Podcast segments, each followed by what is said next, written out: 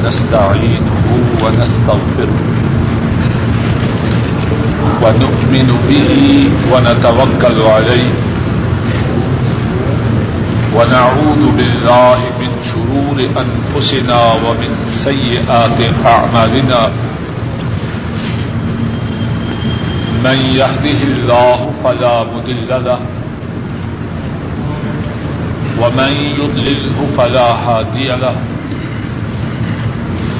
وأشهد أن لا إله إلا الله وحده لا شريك له. وأشهد أن محمدا عبده ورسوله صلى الله عليه وسلم.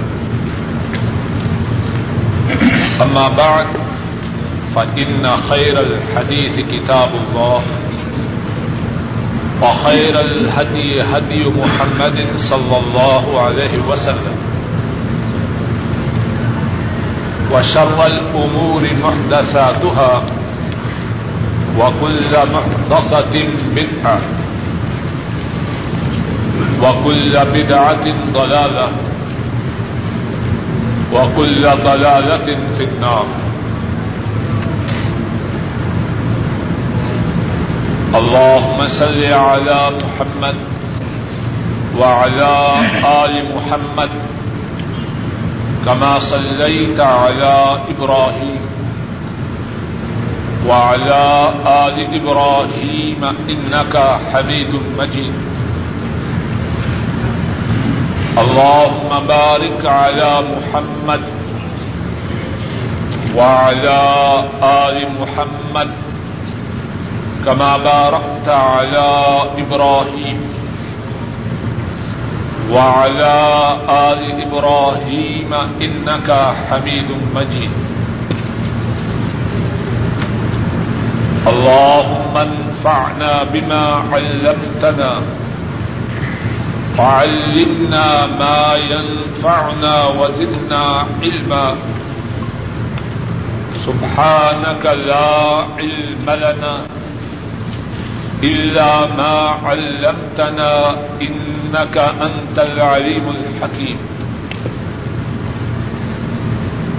رب اشرح لي صدري ويسر لي أمري. واحلل عقدة من لساني يفقه قولي.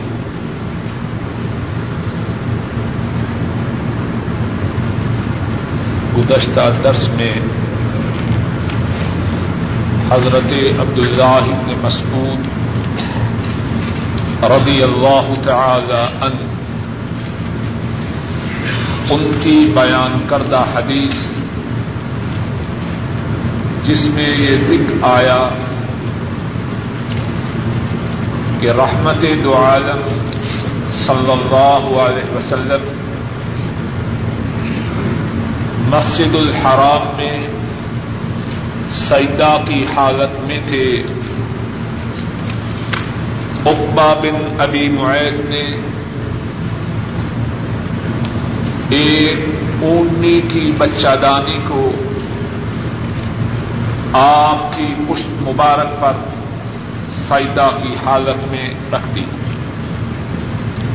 عبداللہ ابن مسعود رضی اللہ تعالی عنہ بیان کرتے ہیں کہ کاش کہ میری قوت ہوتی اور میں قریش کی اس کاروائی کا جواب دے سکتا۔ فاطمہ رضی اللہ تعالی عنہا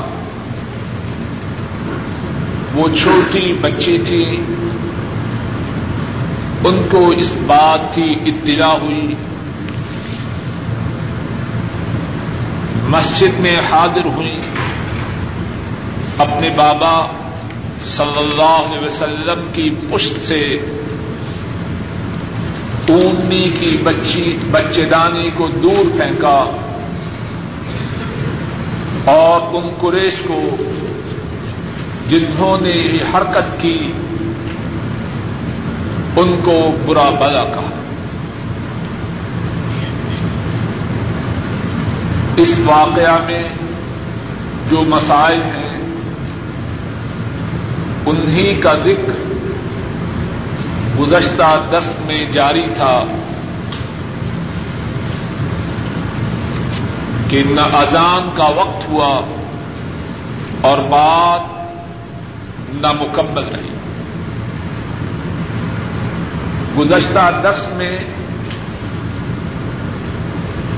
اس واقعے سے جن مسائل کا استمباد ہوتا ہے،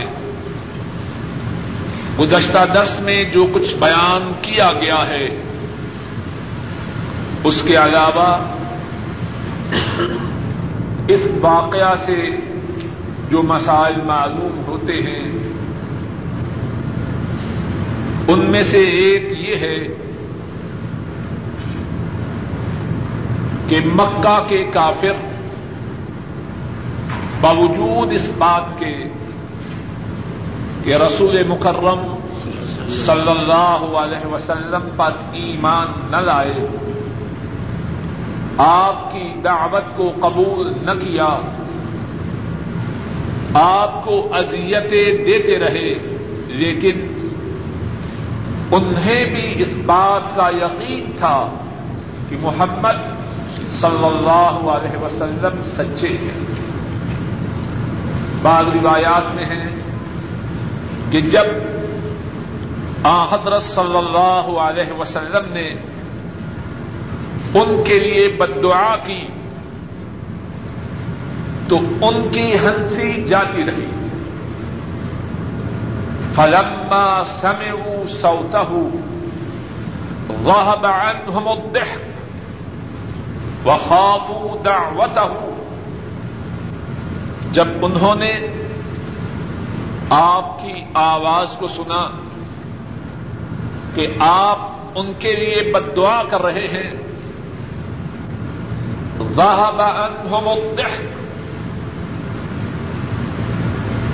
ان کی ہنسی جاتی رہی۔ وہ خوف اور وہ ڈرے۔ کہ آپ کی بد دعا ان کو پہنچ جائے گی۔ اس سے کیا معلوم ہوا کہ آپ کی حقانیت، آپ کی صداقت، اس کو مکہ کے بڑے بڑے کافر، آپ کی دشمنی میں سب سے آگے بڑے ہوئے وہ بھی اس مانگ کو جانتے اور پہچانتے تھے۔ ایک اور بات جو اس حدیث میں ہے وہ یہ ہے کہ قریش مکہ کا یہ اعتقاد تھا کہ مکہ مکرمہ وہ مقام ہے، بیت اللہ وہ مقام ہے۔ کہ اس مقام پر کی جانے والی دعا قبول ہوتی ہے۔ باوجود کفر کے، باوجود شرک کے، باوجود اپنی ساری سیاہکاریوں کے، انہیں بھی یہ اعتقاد، انہیں بھی اس بات کا اعتقاد تھا۔ وکانو یرون ان الدعوت فی ذلك البلد مستجابہ وہ سمجھتے تھے کہ سرزمین مکہ میں کی ہوئی دعا وہ قبول ہوتی ہے اور ان کا یہ سمجھنا بھی غلط نہ تھا۔ واقعتا ایسے ہی تھا اور ایسے ہی ہے۔ اور پھر اس حدیث میں یہ ہے، پہلے بھی بات گزری ہے، دوبارہ عرض کرتا ہوں کہ جو ابیت دے، جو ظلم کرے، اس کے لیے بد دعا کی جا سکتی ہے۔ بعض لوگ اگر ان کے سامنے ظالم کے لیے بد دعا کی جائے، بڑا ناراض ہوتے ہیں۔ اب کون ہے زیادہ شفیق؟ کون ہے زیادہ اللہ کی مخلوق میں سے مہربان مدینے والے سے۔ آپ ان ظالموں کے لیے بد دعا کر رہے ہیں۔ اور دوسری بات جو بد دعا ہی کے متعلق ہے اور جب جو کہ اب عرض کرنی ہے، عام بد دعا کرنا یہ بھی ثابت ہے۔ اور نام لے کے ظالم کے لیے بد دعا کرنا یہ بھی ثابت ہے۔ آپ کیا فرما رہے ہیں؟ اللہ علیہ کا بھی ابھی جہل۔ اے اللہ، ابو جہل کو تو سنبھال۔ کیا مقصد؟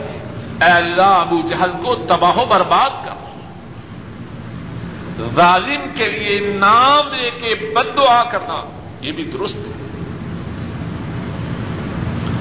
اور ایک اور بات جو اس روایت میں ہے، راوی امر بن میمون۔ اس نے اپنے استاد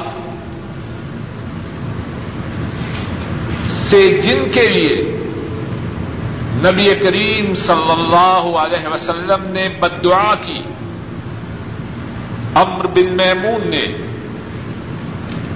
اپنے استاد حضرت عبد اللہ ابن مسعود رضی اللہ تعالی عنہ ان سے ان ساتوں کے نام سنے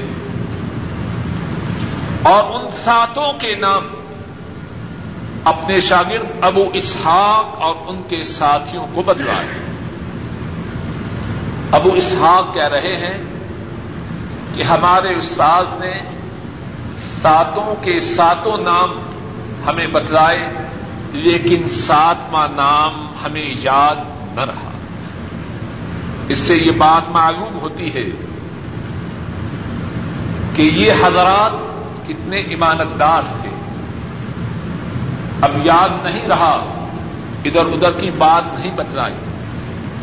ہمارے چھوٹے چھوٹے مولوی چند کلمات پڑ جاتے ہیں اور شیخ الاسلام بن جاتے ہیں۔ آسمان بدل جائے، زمین بدل جائے، جو بات کے منہ سے نکل جائے۔ اس کو چھوڑنا نہیں۔ کتنی امانت ہے، کتنی دیانت ہے، کتنی صداقت ہے۔ نہ تعویل ہے، نہ تردد ہے، نہ اظہار میں کچھ ہچکچاہٹ ہے۔ صاف کہہ رہے ہیں۔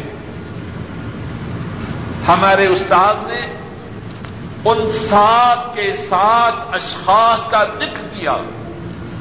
جن کے لیے حضرت صلی اللہ علیہ وسلم نے بدعا کی۔ فلم نحفظ۔ ساتویں شخص کا نام ہمیں یاد نہ رہا۔ اور کتنا پیارا انداز ہے یہ۔ آدمی اپنی کوتاہی کا، اپنے خلل کا، اپنی بھول کا اعتراف کرے۔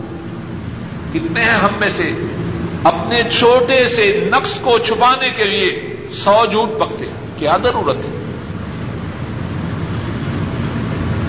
ایک اور بات جو اس حدیث میں ہے کہ اللہ مالک الملک نے اپنے حبیب مکرم صلی اللہ علیہ وسلم کی بد دعا کو اس طرح سنا۔ حضرت عبداللہ فرماتے ہیں ان کو میں نے دیکھا، جن کا ذکر ہوا ہے، اور مراد یہ ہے کہ ان میں سے اکثر ہو کہ جب جنگ بدر ہوئی تو ان کو بدر کے گھڑے میں پھینکا گیا۔ جنگ بدر میں کام آئے، اور ان کی ناشوں کو گسیٹ کر بدر کے گڑے میں پھینکا گیا۔ اللہ نے اپنے حبیب مکرم صلی اللہ علیہ وسلم کی فریاد کو سنا۔ وہ مظلوم تھے اور اللہ کے حبیب تھے۔ اور یہاں چھوٹی سی بات یہ بھی سمجھ لیجیے مظلوم کی بدعا سے بچنا چاہیے۔ مظلوم کی بدعا سے بچنا چاہیے۔ اس کی دعا اللہ کا وعدہ ہے۔ کہ وہ اس کی دعا کو مسترد نہیں کرتے۔ ایک حدیث میں ہے، آپ نے فرمایا سلا ثلاثت لا ترد دعوت تین قسم کے لوگ وہ ہیں، اللہ ان کی دعا کو مسترد نہیں کرتے۔ الامام العادل والصائم حين يفطر ودعوت المظلوم جو امام ہو، عدل و انصاف کرنے والا، اس کی دعا مسترد نہیں کی جاتی۔ روزہ دار جب روزہ کی افطاری کا وقت ہو، اللہ سے جو دعا کرے، اللہ اس کی دعا کو مسترد نہیں کرتے۔ اور فرمایا، مظلوم کی دعا۔ اور بعض روایات میں ہے یا فوق الغمم ويقول وعزتي لأنصرنك ولو بعد حين جب مظلوم اللہ سے فریاد کرتا ہے، اللہ اس کی فریاد کو بادلوں سے اوپر اٹھاتے ہیں اور اس کی فریاد کے جواب میں فرماتے ہیں وہ عزتی مجھے میری عزت کی قسم۔ اللہ قسم نہ بھی کھائیں، ان کی بات میں شک و شبہ نہیں۔ ان کے وعدہ میں کچا پن نہیں۔ وہ عزتی مجھے میری عزت کی قسم لا ان کا ولو بعد حين۔ میں تیری مدد ضرور کروں گا، اگرچہ تھوڑی دیر کے بعد۔ تو بات یہ ارض کر رہا ہوں، اللہ نے اپنے حبیب کی فریاد کو سنا۔ مظلوم بھی ہے اور صرف مظلوم ہی نہیں، اللہ کی مخلوق میں اللہ کے ہاں سب سے زیادہ مقام والے ان ظالموں نے اتنا ظلم کیا، نماز کی حالت میں اوڑنے کی، بچہ دانی کو، ان کی پشتے مبارک پہ رکھا۔ یہ اللہ کی غریب سے کیسے بچ سکتے؟ حضرت انس فرماتے ہیں، اللہ کی قسم، میں نے ان کی ناشوں کو دیکھا کہ ان کو بدر کے گھڑے میں پھینکا جا رہا۔ اور اس سے ایک اور بات بھی معلوم ہوتی ہے۔ حضرت انس رضی اللہ تعالی ان قسم کھا کے فرما رہے ہیں۔ معلوم یہ ہوتا ہے اگر بات میں تاکید کا پیدا کرنا مقصود ہو، تو بغیر اس بات کے کہ کوئی قسم کا مطالبہ کرے، آدمی حسب ضرورت قسم کھا سکتا اور اس کے علاوہ اس واقعہ میں اور کتنی بات ہیں، ایک اور بات کا ذکر کر کے آئندہ حدیث انشاءاللہ پڑھتے ہیں۔ اور وہ بات کیا ہے؟ اس حدیث میں ایک ایسی شخصیت کا ذکر آیا ہے جو اللہ کے رسول صلی اللہ علیہ وسلم کو انتہائی پیاری ہے۔ اور وہ کون ہے؟ ننی منی فاطمہ رضی اللہ تعالی عنہا۔ جو اس بات کو سن کر کہ آپ کے بابا کی پشت پر اونٹ کی بچہ دانی کو رکھا گیا ہے، مسجد میں آتی ہیں اور بچہ دانی کو آپ کی پش سے دور پھینکتی حضرت فاطمہ رضی اللہ تعالی عنہا ان کے متعلق مختصر سا کچھ عرض کرتے ہیں اور پھر انشاءاللہ اگلی حدیث پڑھتے ہیں۔ حضرت فاطمہ رضی اللہ تعالی عنہا، آ حضرت صلی اللہ علیہ وسلم کی انتہائی پیاری بیٹی۔ آپ ان کے متعلق ارشاد فرماتے ہیں، فاطمہ بد اتم بندی یریبونی مارا بہا ویو دینی ما آ فاطمہ، میرے جسم کا ایک ٹکڑا ہے جو بات میری فاطمہ کو پریشان کرے، وہ مجھے بھی پریشان کرتی ہے۔ اور جس نے میری فاطمہ کو ادیت دی، اس نے مجھے ادیت دی۔ حضرت فاطمہ رضی اللہ تعالی عنہا، آ حضرت صلی اللہ علیہ وسلم کے نبی بننے سے پہلے آپ کو تاج نبوت ملنے سے کچھ دیر پہلے پیدا ہو آ حضرت صلی اللہ علیہ وسلم نے ہجرت کے دوسرے سال جنگ بدر کے بعد، ذوالقعدہ کے مہینہ میں، حضرت علی رضی اللہ تعالی ان ان سے ان کا نکاح کیا۔ اور حضرت فاطمہ رضی اللہ تعالی عنہا، آ حضرت صلی اللہ علیہ وسلم سے ان کا تعلق باپ کا بیٹی سے اور بیٹی کا باپ سے انتہائی گہرا تھا۔ حضرت عائشہ رضی اللہ تعالی عنہا بیان کرتی ہیں جا ات فاطمہ تو تبشی فاطمہ چلتی ہوئی ہمارے گھر آئی اور فرماتی ہیں کہ ان کی چال اپنے باپ کی چال سے مختلف نہ تھی ایسی چال جس طرح چلنے کا انداز سید الاولین والآخرین کا تھا، ویسا ہی چلنے کا انداز سید و نساء هذه الامہ ان کا تھا۔ باپ اللہ کی تمام مخلوق میں سب سے اعلی ہے۔ اور بیٹی، اس امت کی ساری عورتوں کی سردار ہے۔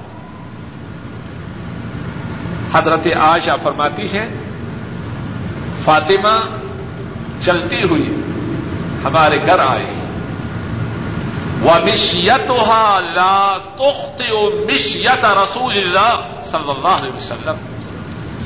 اور ان کی چال میں اور ان کے باپ رسول اللہ صلی اللہ علیہ وسلم کی چال میں کچھ فرق نہ تھا۔ فقامت الیہا رسول اللہ صلی اللہ علیہ وسلم وقال، مرحبا بابنتی۔ رسول کریم صلی اللہ علیہ وسلم اپنی بیٹی کی آمد پر ان کے استقبال کے لیے کھڑے ہوئے اور کہا مرحبا بابنتی خوش آمدید میری بیٹی کو۔ اور ایک دوسری روایت میں ہے، حضرت عائشہ رضی اللہ تعالی عنہا بیان کرتی ہیں مارائی تو احد کانا اشبہ کلامن و حدیثن بے رسول اللہ صلی اللہ علیہ وسلم من فاطمہ. میں نے کوئی ایسا انسان نہ دیکھا جو اپنی گفتگو میں، جو اپنی بات چیت میں اللہ کے رسول سے، عائشہ سے، فاطمہ سے زیادہ مشابہت رکھنے والا ہو عائشہ رضی اللہ تعالی عنہا بیان کر رہی ہیں۔ جتنے لوگوں کو میں نے دیکھا، ان تمام میں جس کی گفتگو، جس کی بول چال کا انداز رسول اللہ صلی اللہ علیہ وسلم کے سب سے زیادہ قریب تھا۔ آپ سے سب سے زیادہ ملتا جلتا تھا۔ وہ آپ کی بیٹی، آپ کے جسم کا ٹکڑا فاطمہ تھی۔ اور حضرت عائشہ فرماتی ہے جب بھی فاطمہ ہمارے گھر میں داخل ہوتی ہے۔ نبی کریم صلی اللہ علیہ وسلم اس کے استقبال کے لیے کھڑے ہوتے ابھی ظالم بدبخت بد نصیب کہتے ہیں کہ اسلام میں عورت کی کوئی حیثیت نہیں۔ کائنات کا امام اس کے استقبال کے لیے کھڑا ہو رہا ہے۔ عورت ہے یا مرد؟ ہے حضرت عائشہ فرماتی ہیں، جب بھی فاطمہ ہمارے گھر میں آتی۔ نبی کریم صلی اللہ علیہ وسلم اس کے استقبال کے لیے کھڑے ہوتے۔ فقبلها ورحب بها۔ ان کو بوسا دیتے اور ان کو خوش آمدید کہتے۔ اب فرمایا اسی طرح جب رسول کریم صلی اللہ علیہ وسلم اپنی بیٹی کے گھر جاتے فاطمہ بھی اسی طرح کرتی ان کے استقبال کے لیے کھڑی ہوتی ان کو چومتی اور ان کو خوش آمدید کہتی اور حضرت فاطمہ، آ حضرت صلی اللہ علیہ وسلم، ایک دن ان کو، ان کے شوہر، حضرت علی اور ان کے دونوں بیٹوں حسن حسین کو اپنی چدر کے نیچے لیتے ہیں اور اللہ سے درخواست کرتے ہیں اللہ ہا اجائے اہل بیتی فضحب انہم الرس وتحرهم تطہیرا، او کما قال صلی اللہ علیہ وسلم۔ اے اللہ، یہ میرے اہل بیت ہے اے اللہ، ان کی گندگی کو دور کر اور ان کو پاک کر۔ کتنا تعلق ہے، کتنا پیار ہے۔ اور یہاں ضمنی طور پہ یہ بات سمجھ لیجیے بعض بدبخت اس کا ایک الٹا مطلب بھی نکالتے ہیں۔ جب یہ اہل بیت ہیں، تو آپ کی بیویاں اہل بیت سے خارج ہیں۔ عجیب متک ہے۔ بیویاں تو پہلے ہی اہل بیت ہیں۔ اگر بیوی اہل بیت میں سے نہیں، تو اور کون ہے؟ ان کو بھی اہل بیت میں شکر داماد کا بھی اہل بیت میں ہوتا ہے؟ داماد تو باہر کا ہوتا ہے۔ رسول مکرم صلی اللہ علیہ وسلم اللہ سے دعا کر رہے ہیں۔ اے اللہ، یہ میری بیٹی فاطمہ ہے۔ اور یہ اس کا شوہر علی ہے۔ اور میری بیٹی کے دو لخت جگر حسن حسین ہے۔ اے اللہ، یہ بھی اہل بیت ہے۔ اے اللہ، ان کی گندگی کو دور کر اور ان کو پاک کر۔ اور فاطمہ کو بھی جس طرح کے پہلے عرض کیا، اپنے باپ سے بڑا تعلق ہے۔ رسول کریم صلی اللہ علیہ وسلم بیمار ہوتے ہیں۔ صحیح بخاری میں ہے۔ حضرت انس رضی اللہ تعالی عنہ بیان کرتے ہیں۔ رسول کریم صلی اللہ علیہ وسلم بیمار ہوتے ہیں۔ حضرت عاشا موجود ہے آپ پر موت موت کا وقت آپ کے قریب ہے۔ حضرت فاطمہ اپنے باپ کے اضطراب کو، اپنے باپ کی بیماری کو دیکھ کے پریشان ہوتی ہے اور کہتی ہیں، واہ خربا ابھی، ہائے میرے باپ کی پریشانی آپ فرماتے ہیں، اے بیٹی، لا کرب على ابھی کا بعد هذا اليوم۔ اے بیٹی، آج کے بعد تیرے باپ کو کوئی پریشانی نہیں۔ اور پھر رسول مکرم صلی اللہ علیہ وسلم انتقال فرما جاتے ہیں۔ حضرت عائشہ حضرت فاطمہ کہتی ہیں، یا ابتا الا جبریل ننعا، یا ابتا، اجاب اور اب جنت الفردو سے اے میرے باپ، ہم آپ کی موت کی اطلاع جبریل کو دیتے ہیں۔ جبریل آپ پہ وہی لے کے آیا کرتے تھے۔ اب جبریل کو اطلاع دیتے ہیں کہ جس پر وہی لاتے تھے، وہ اللہ کے پاس جا چکے۔ ہیں یا ابتا عجاب رب بندا اے میرے باپ آپ کو آپ کے رب نے بلایا اور آپ نے اپنے رب کے بلانے پر لبیک کہا۔ جنت الفردو سے ماوا میرے باپ کا ٹھکانا جنت الفردوس۔ اور پھر جب رسول کریم صلی اللہ علیہ وسلم کو دفن کیا جاتا ہے، حضرت فاطمہ حضرت انس سے فرماتی ہیں انس بتلاؤ، تم نے یہ بات کس طرح برداشت کی؟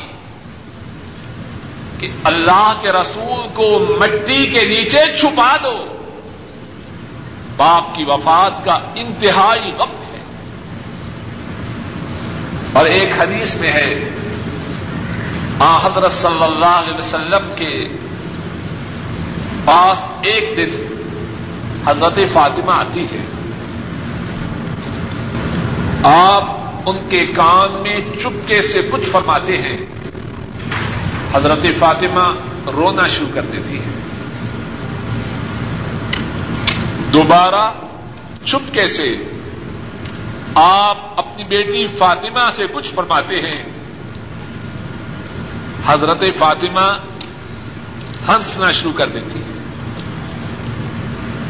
وقت گزرتا ہے، رسول کریم صلی اللہ علیہ وسلم کا انتقال ہو جاتا ہے۔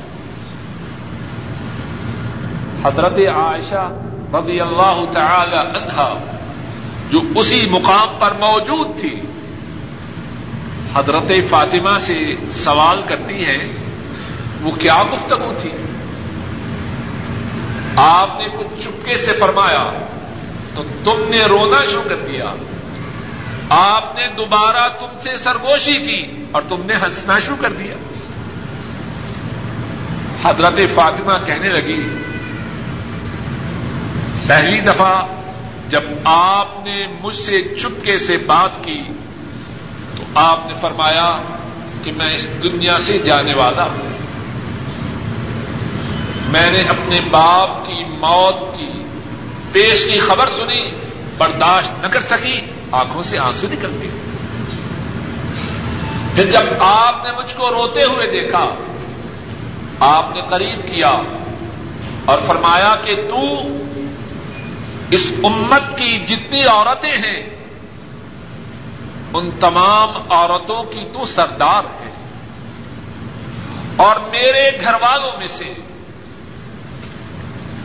جو سب سے پہلے مجھے ملے گا وہ تو ہی ہوگی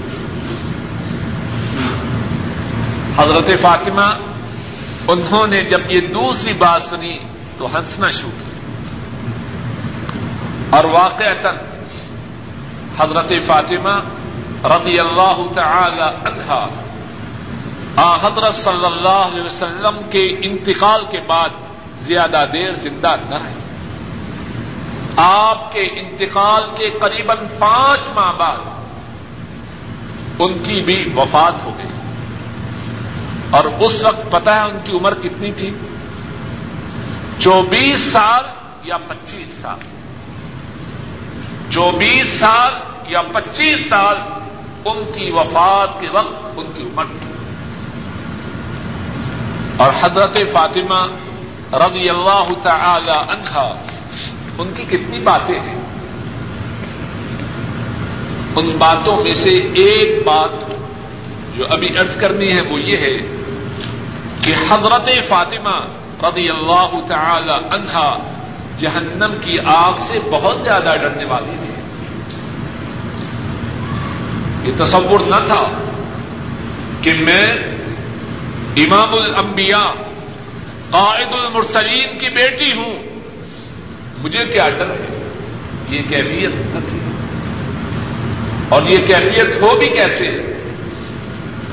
آپ نے نام لے کے فرمایا تھا۔ اے فاطمہ، کل قیامت کے دن تیرے کسی کام نہ آؤں گا۔ صحیح بخاری میں ہے۔ حضرت ابو ہریرا رضی اللہ تعالی ان وہ بیان فرماتے ہیں۔ قرآن کریم میں آیت کریمہ اترتی ہے وہ اندر عشیرت کل اقربین اپنے قریبی رشتے داروں کو ڈرا دو۔ آپ اس آج کی تعمیل کرتے ہیں۔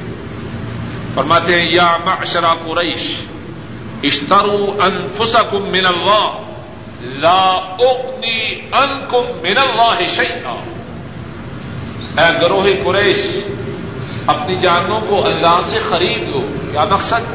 نیک اعمال کرو اور اپنے آپ کو جہنم کی آگ سے محفوظ کرو۔ میں کل قیامت کے دن تمہارے کسی کام نہ آؤں گا۔ یا بنی عبد منف لا اغنی عنکم من اللہ شیئا۔ اے بنو عبد مناف کل قیامت کے دن میں تمہارے کسی کام نہ آؤں گا۔ یا عباس ابن عبد المطلب لا اغنی انک من اللہ شیئا۔ اے میرے دادا عبد المطلب کے بیٹے، عباس، میں کل قیامت کے دن تیرے کسی کام نہ آؤں گا۔ یا صفیت و عمت و رسول اللہ صلی اللہ علیہ وسلم لا اغنی انک من اللہ شیئا اے اللہ کے رسول کی پھوپھی، صفیہ، کل قیامت کے دن میں تیرے کسی کام نہ آؤں گا۔ یا فاطمہ تو بن تو محمد صلی اللہ علیہ وسلم، سلینی ممالی ماشی لا اغنی ان کے من اللہ شیئا اے فاطمہ میرے مال میں سے جس چیز کی ضرورت ہو مانگ سلینی من مالی معاشر میرے مال میں سے جس چیز کی ضرورت ہو مجھ سے مانگ لے۔ لیکن سمجھ لے، کل قیامت کے دن میں تیرے کسی کام نہ آ سکوں گا۔ اور ہمارے ہاں کیا تصور ہے؟ شاہ صاحب، جس پر انہوں نے ہاتھ پھیر دیا بس اس کا بیڑا غرق ہے۔ عجب انداز ہے۔ نسبت ہے ان کی طرف۔ اور اللہ جانے نسبت سچی ہے یا جھوٹی ہے۔ سید بادشاہ ہے۔ اللہ جانے کون ہے۔ لیکن بات ان کے بالکل برعکس۔ بالکل برعکس۔ فاطمہ سے کتنا تعلق ہے۔ ابتدا میں اس کے متعلق کچھ عرض کر چکا ہوں۔ لیکن کیا فرما رہے ہیں؟ یا فاطمہ تو بن تو محمد صلی اللہ علیہ وسلم، سلینی من مالی ماشے میرے مال میں سے جو چاہو اسے مانگو۔ لا اغنی ان کے من اللہ شیئا۔ لیکن کل قیامت کے دن تمہارے کسی کام نہ آ سکے۔ تو بات ہی عرض کر رہا تھا، حضرت فاطمہ رضی اللہ تعالی عنہ، ان کے دل میں جہنم کی آگ کا بڑا ڈر تھا۔ اس بات کا گمان نہ تھا کہ میں نیک امال کیوں کروں۔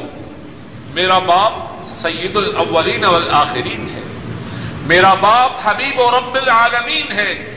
میرا باپ امام الانبیاء قائد المرسلین ہے۔ یہ تصور نہ تھا۔ امام ابو دعود الطیالسی بیان کرتے ہیں، رسول کریم صلی اللہ علیہ وسلم ایک مرتبہ اپنی بیٹی فاطمہ رضی اللہ تعالی عنہا ان کے ہاں تشریف لاتے ہیں۔ دیکھتے ہیں، بیٹی کے پاس سونے کی زنجیر ہے۔ فرمایا، یہ کہاں سے لی؟ عرض کی کہ ابو حسن نے مجھے گفٹ دیا ہے۔ اور ابو حسن کون ہے حضرت علی رضی اللہ تعالی عنہ۔ آپ کیا فرماتے ہیں؟ ایسرک ان یقول الناس۔ فاطمہ تو بنت محمد صلی اللہ علیہ وسلم. فی یدہا سلسلہ تم منار کیا تجھے یہ بات پسند ہے کہ لوگ کہیں کہ محمد کی بیٹی فاطمہ صلی اللہ علیہ وسلم اس کے ہاتھ میں جہنم کی آگ کی زنجیر ہے؟ اب دیکھیں کیا ہوتا ہے۔ اور یہاں یہ بات بھی سمجھ لیجیے حضرت صلی اللہ علیہ وسلم بہت سے دین کی دعوت دینے والوں کے برعکس تھے۔ بلکہ صحیح بات تو یہ ہے، دین کی دعوت دینے والے ان کے برعکس ہیں۔ آپ اپنے اوپر اور اپنے گھر والوں پر دین کے احکامات دوسرے لوگوں سے زیادہ چالو باقی لوگ کتنے نوازے ہیں ان پر؟ پانچ۔ اور آپ کے لیے تحجد بھی لازمی ہے۔ یہ نہیں کہ اب یہ عالم ہے، یہ دعوت دینے والا ہے۔ لوگوں کو دین کی دعوت دے اور خود دین کی پابندی نہ کرے۔ یہاں تصف یہاں صورت یہ ہے کہ اپنے گھر والوں کے لیے اور اپنی ذات کے لیے دین کی پابندی دوسرے لوگوں سے زیادہ ہے آپ کو یہ بات بھی پسند نہیں کہ ان کی بیٹی سونے کی زنجیر اپنے پاس رکھے۔ عام لوگوں کو تو اجازت ہے جب وہ اس کی زکات ادا کرے اور کوئی یہ بھی نہیں کہہ سکتا کہ آپ کو اپنی بیٹی سے محبت نہ تھی۔ جب بھی آئے، اٹھ کے استقبال کرے اپنی بیٹی کو بوسا دے اور اس کو خوش آمدید کہے ایسا کیوں ہے؟ محبت تھی کہ نہ تھی؟ لیکن یہ پسند نہیں کہ میری بیٹی اس دیو و زینت میں پھنس جائے۔ فرمایا، فاطمہ، تجھے یہ بات پسند ہے کہ لوگ یہ کہیں کہ محمد کی بیٹی فاطمہ صلی اللہ علیہ وسلم اس کے ہاتھ میں جہنم کی آگ کی زنجیر ہے۔ آپ یہ بات فرما کر تشریف لے جاتے۔ ہیں حضرت فاطمہ، ان پر کیا اثر ہے اس بات کا؟ اس سونے کی زنجیر سے ایک غلام کو خریدتی ہے۔ کیوں خریدتی ہے؟ ان کی خدمت کرے ایک غلام کو خریدتی ہے اور اس غلام کو اللہ کے لیے آزاد کر دیتی رسول کریم صلی اللہ علیہ وسلم کو خبر ہوتی ہے۔ آپ فرماتے ہیں الحمد للہ نجا فاطمہ من النار او کما قال صلی اللہ علیہ وسلم۔ اللہ کا شکر ہے، جس نے میری بیٹی فاطمہ کو جہنم کی آگ سے محفوظ کیا۔ جتنا ڈر ہے۔ بیٹی کے دل و دماغ میں جہنم کی آگ کا اور حضرت فاطمہ رضی اللہ تعالی عنہا، ان کی باتوں میں سے ایک بات یہ بھی ہے کہ انتہائی باحیات بڑی باحیات ہے مستد امام احمد میں ہے۔ حضرت علی رضی اللہ تعالی عنہ وہ بیان فرماتے ہیں۔ رسول مکرم صلی اللہ علیہ وسلم نے اپنی بیٹی فاطمہ کی شادی حضرت علی سے کی۔ بیٹی کو رخصت فرمایا، معمولی سا جہیز بھی ادا کیا۔ اب کیا صورت ہے؟ حضرت علی رضی اللہ تعالی عنہ باہر سے پانی لاتے ہیں۔ حضرت فاطمہ رضی اللہ تعالی عنہا اور وہ سیدہ تو نسائے حاد امت اس امت کی عورتوں کی سردار ہے وہ گھر کے کام کاج کرتی ہے اور دونوں شوہر بھی اور بیوی بھی۔ گھر کے داخلی اور خارجی کاموں کی وجہ سے انتہائی تھکاوٹ محسوس کرتے ہیں۔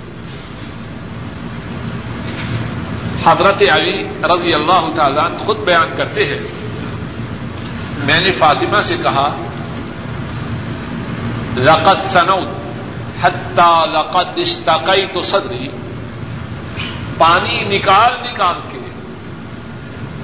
میں اتنا تھک چکا ہوں کہ اب میرے سینے میں درد ہے۔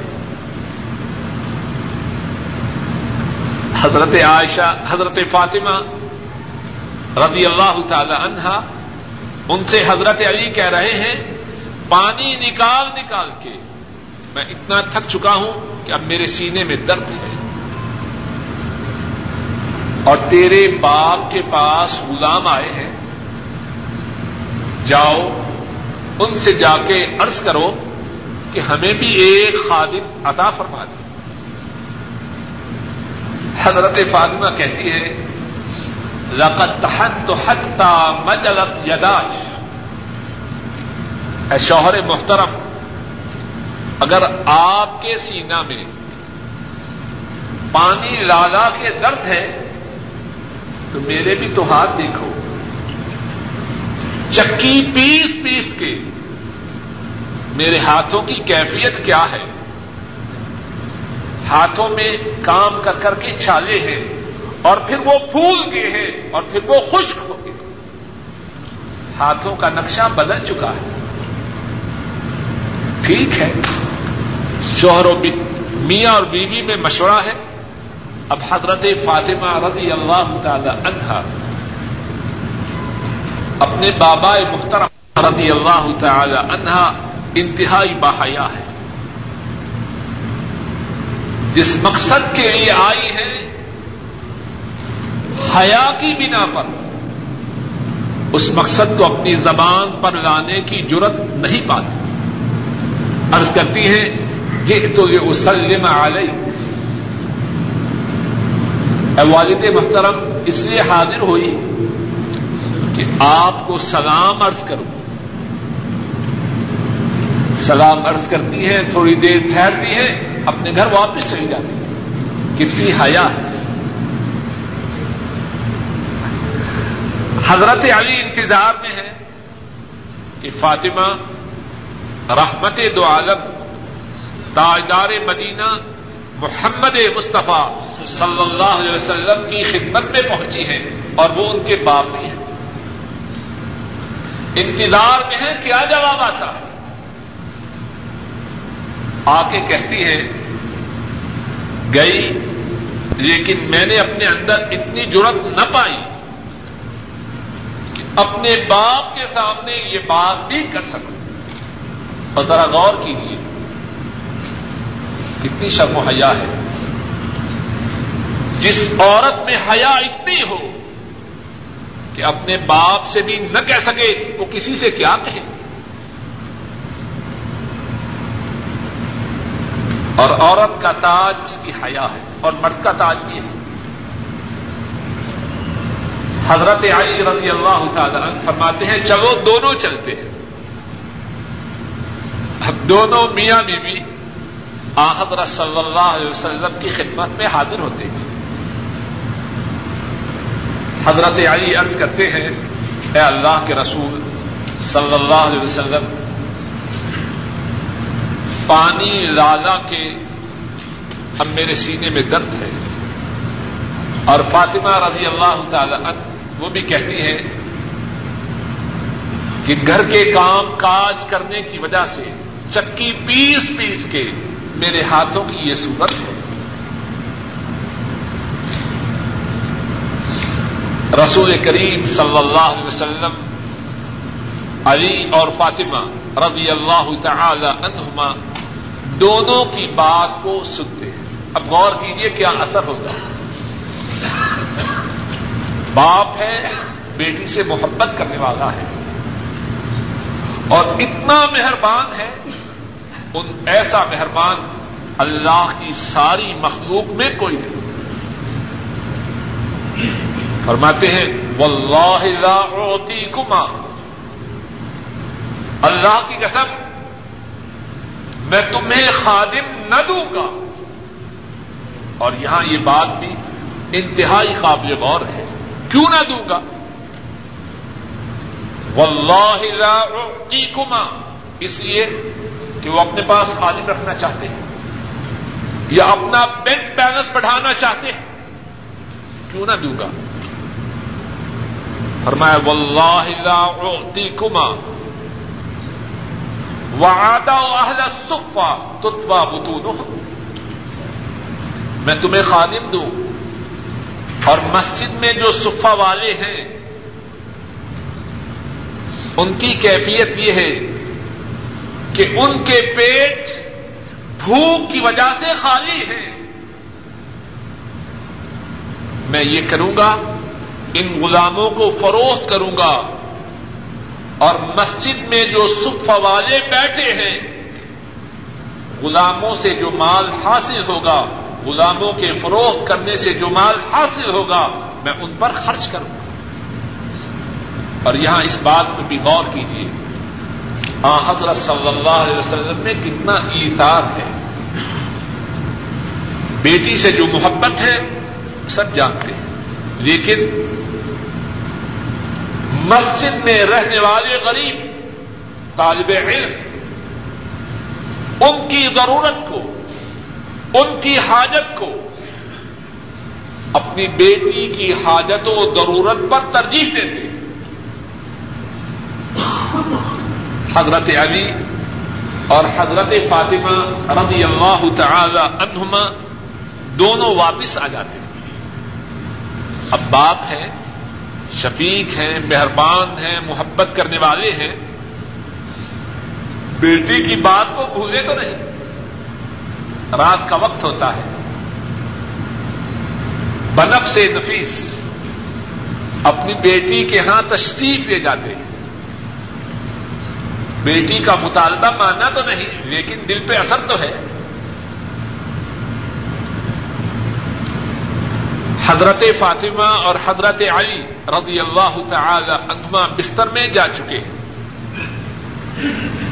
مختصر بات آپ ان سے فرماتے ہیں، میں تم دونوں کو ایسی بات نہ بتلاؤں جو اس سے بھی زیادہ اچھی ہے جس کا تم نے مجھ سے سوال کیا، تم نے غلام مانگا، گھر کے کام کاج کے لیے خادم مانگا۔ ایسی بات نہ بتلاؤں جو اس سے زیادہ بھلی ہے۔ دونوں نے عرض کی، ضرور بتلائی آپ نے فرمایا، میں تمہیں وہ بات بتلاتا ہوں جو جبریل نے مجھے بتلائی۔ اور وہ بات کیا ہے؟ ہر فرض نماز کے بعد دس دفعہ سبحان اللہ دس دفعہ الحمد للہ اور دس دفعہ اللہ اکبر کہا کرو۔ اور جب رات کو اپنے بستر پر آؤ، تو تینتیس مرتبہ سبحان اللہ، تینتیس مرتبہ اللہ اکبر اور چونتیس مرتبہ اللہ، تینتیس مرتبہ سبحان اللہ، تینتیس مرتبہ الحمدللہ اور چونتیس مرتبہ اللہ اکبر کہا کرو۔ دوبارہ کہتا ہوں، فرمایا یہ بات وہ ہے جو جبریل نے مجھے سکھلائی ہے۔ اور وہ بات یہ ہے، ہر فرض نماز کے بعد دس مرتبہ سبحان اللہ دس مرتبہ الحمد للہ اور دس مرتبہ اللہ اکبر کہا کرو۔ اور جب رات کو اپنے بستر پر آؤ، تینتیس مرتبہ سبحان اللہ تینتیس مرتبہ الحمد للہ اور چونتیس مرتبہ اللہ اکبر کہا کر حضرت علی فرماتے ہیں کہ پھر میں نے یہ وظیفہ ساری زندگی چھوڑا دی اور یہاں ضمنی طور پہ ایک اور چھوٹی سی بات ہے۔ بعض علماء فرماتے ہیں کہ جس کو بہت زیادہ تھکاوٹ ہو، کام کاج کی وجہ سے بہت زیادہ تھک جائے، اس کے لیے یہ وظیفہ انتہائی مفید ہے۔ نماز کے بعد، ہر فرض نماز کے بعد۔ دس مرتبہ سبحان اللہ، دس مرتبہ الحمد للہ دس مرتبہ اللہ اکبر، اور رات کو سوتے وقت تینتیس مرتبہ سبحان اللہ، تینتیس مرتبہ الحمد للہ اور چونتیس مرتبہ اللہ اکبر کہا۔ تو بات یہ ارد کر رہا تھا، حضرت فاطمہ رضی اللہ تعالی عنہا انتہائی باحیا تھی اور ان کی شرم و حیا کا ایک اور واقعہ جس کو امام زہبی نے سیر اعلام النبلا میں نقل کیا ہے کہ حضرت فاطمہ ایک دن فرمانے لگی کہ یہ کتنی بری بات ہے کہ جب عورت مر جائے، اس کی ناش کو اٹھایا جاتا ہے۔ اگرچہ اس پہ کپڑا ڈالا جاتا ہے، لیکن اس کے جسم کی موٹا ہونا، پتلا ہونا، چھوٹا ہونا، بڑا ہونا، وہ کپڑے کے نیچے ہونے کے باوجود اس کا پتا چلتا فرمانے لگی میں اس بارے میں بڑی متفکر ہوں، میں بھی مروں گی۔ میری ناش کو مرد اٹھائیں گے اور اگرچہ میرا جسم کپڑے کے نیچے ہوگا، لیکن اس کی حیت اس کی کیفیت، اس کا علم مردوں کو ہوگا۔ کتنی حیا ہے۔ اور آج مسلمان عورتیں سب نہیں، بہت سی کیسے ہیں۔ اللہ معاف کرے۔ بہت سی عورتیں لباس پہن کے نکلتی ایسا کہ جس کا ایک ایک حصہ اس کی کیفیت دیکھنے والوں کے لیے واضح اور اللہ معاف کرے۔ کتنی عورتیں ایسی ہیں، اگر ان کے بس میں ہو سب کچھ اتار دیں۔ اور حضرت فاطمہ رضی اللہ تعالی عنہا ان کی شرم و حیا کس مقام پر پہنچی؟ سننے والی عورت کہتی ہے، میں آپ کو ایک ایسی بات نہ بتلاؤں جو میں نے حبشہ میں دیکھی. فرمانے لگی، کیا؟ وہ عورت کہنے لگی، حبشہ میں طریقہ یہ تھا کہ جب عورت کی موت ہوتی تو جس چار پائی پر اس کو اٹھایا جاتا، اس کے اوپر تازہ کھجور کی تازہ شاخیں رکھی جاتی۔ اور ان شاخوں کے اوپر چدر اور کپڑا ڈالا جاتا اب عورت کتنی موٹی ہے، کتنی پتلی ہے، کتنی لمبی، کتنی چوڑی ہے، کسی بات کی خبر نہ ہوتی۔ کیونکہ جو چدر تھی، وہ کھجور کی شاخوں کے اوپر تھی۔ حضرت فاطمہ رضی اللہ تعالی عنہا اس بات کو سن کے بڑا خوش ہوتی ان کو دعا دیتی ہے اور یہ وسیعت فرماتی ہیں کہ جب میں فوت ہوں اور میری ناش کو اٹھایا جائے، اسی طرح میری چارپائی کے اوپر کھجور کی شاہوں کو رکھا جائے اور ان پہ کپڑا ڈالا جائے۔ چنانچہ جب ان کا انتقال ہوا، ان کی اس وسیعت پر عمل کیا۔ یہ تھی حضرت فاطمہ رضی اللہ تعالی عنہ۔ اللہ مالک الملک اپنے فضل و کرم سے ہم سب کے تمام گناہوں کو معاف فرمائے۔ آمین اللہ۔ اور ہماری بہنوں کو یہ ہے کہ دوران نماز سبوں میں کس طرح کھڑے ہونا چاہیے۔ بعض ساتھی ہیں جب جماعت کھڑی ہو تو کوشش کرتے ہیں کہ دوسرے ساتھی کے ساتھ ادب ملا کے کھڑے۔ اور بعض ساتھی ہیں، ان کی کوشش یہ ہوتی ہے کہ وہ دوسرے ساتھی سے الگ کھڑے ہوں۔ دونوں میں سے صحیح صورت کون سی؟ جواب یہ ہے، نماز کی حالت میں صف میں کھڑے ہونے کا صحیح طریقہ یہ ہے کہ ہر نمازی اپنے دوسرے مسلمان بھائی کے ساتھ مل کے کھڑا جو مسلمان اپنے دوسرے مسلمان بھائی کے ساتھ نماز کی حالت میں مل کے کھڑا ہو حضرت صلی اللہ علیہ وسلم نے اس کے لیے بہت زیادہ اجر و ثواب کی بشارت دی۔ امام احمد، امام ابن حبان، امام احمد، امام ابن ماجہ، امام ابن خدیمہ، امام ابن حبان اور امام حاکم بیان کرتے ہیں۔ حضرت عائشہ رضی اللہ تعالی عنہا اس حدیث کو روایت کرتی ہیں۔ حضرت صلی اللہ علیہ وسلم نے ارشاد فرمایا، ان اللہ و ملائکتہ یصلون علی الذین یصلون الصفوف. جو لوگ صفوں میں مل کے کھڑے ہوتے ہیں، اللہ تعالی اور اللہ کے فرشتے ان پر درود بھیجتے ہیں۔ اور اللہ کا درود کیا ہے؟ کہ اللہ ان کے گناہوں کو معاف کرتے ہیں۔ اللہ ان پر اپنی رحمتوں کو نادل کرتے ہیں اور فرشتوں کی محفل میں ان کا ذکر خیر کرتے ہیں۔ اور فرشتوں کا درود یہ ہے کہ فرشتے اللہ سے دعائیں کرتے ہیں۔ اے اللہ، جو نماز کے لیے کھڑے ہوئے اور انہوں نے صفوں میں مل کے اور انہوں نے صف میں اس طرح قیام کیا کہ وہ دوسروں کے ساتھ مل کے کھڑے ہوئے، اے اللہ، ان کے گناہوں کو معاف فرما اور ان پر رحم کر۔ ذرا غور کیجیے آسان سا عمل ہے۔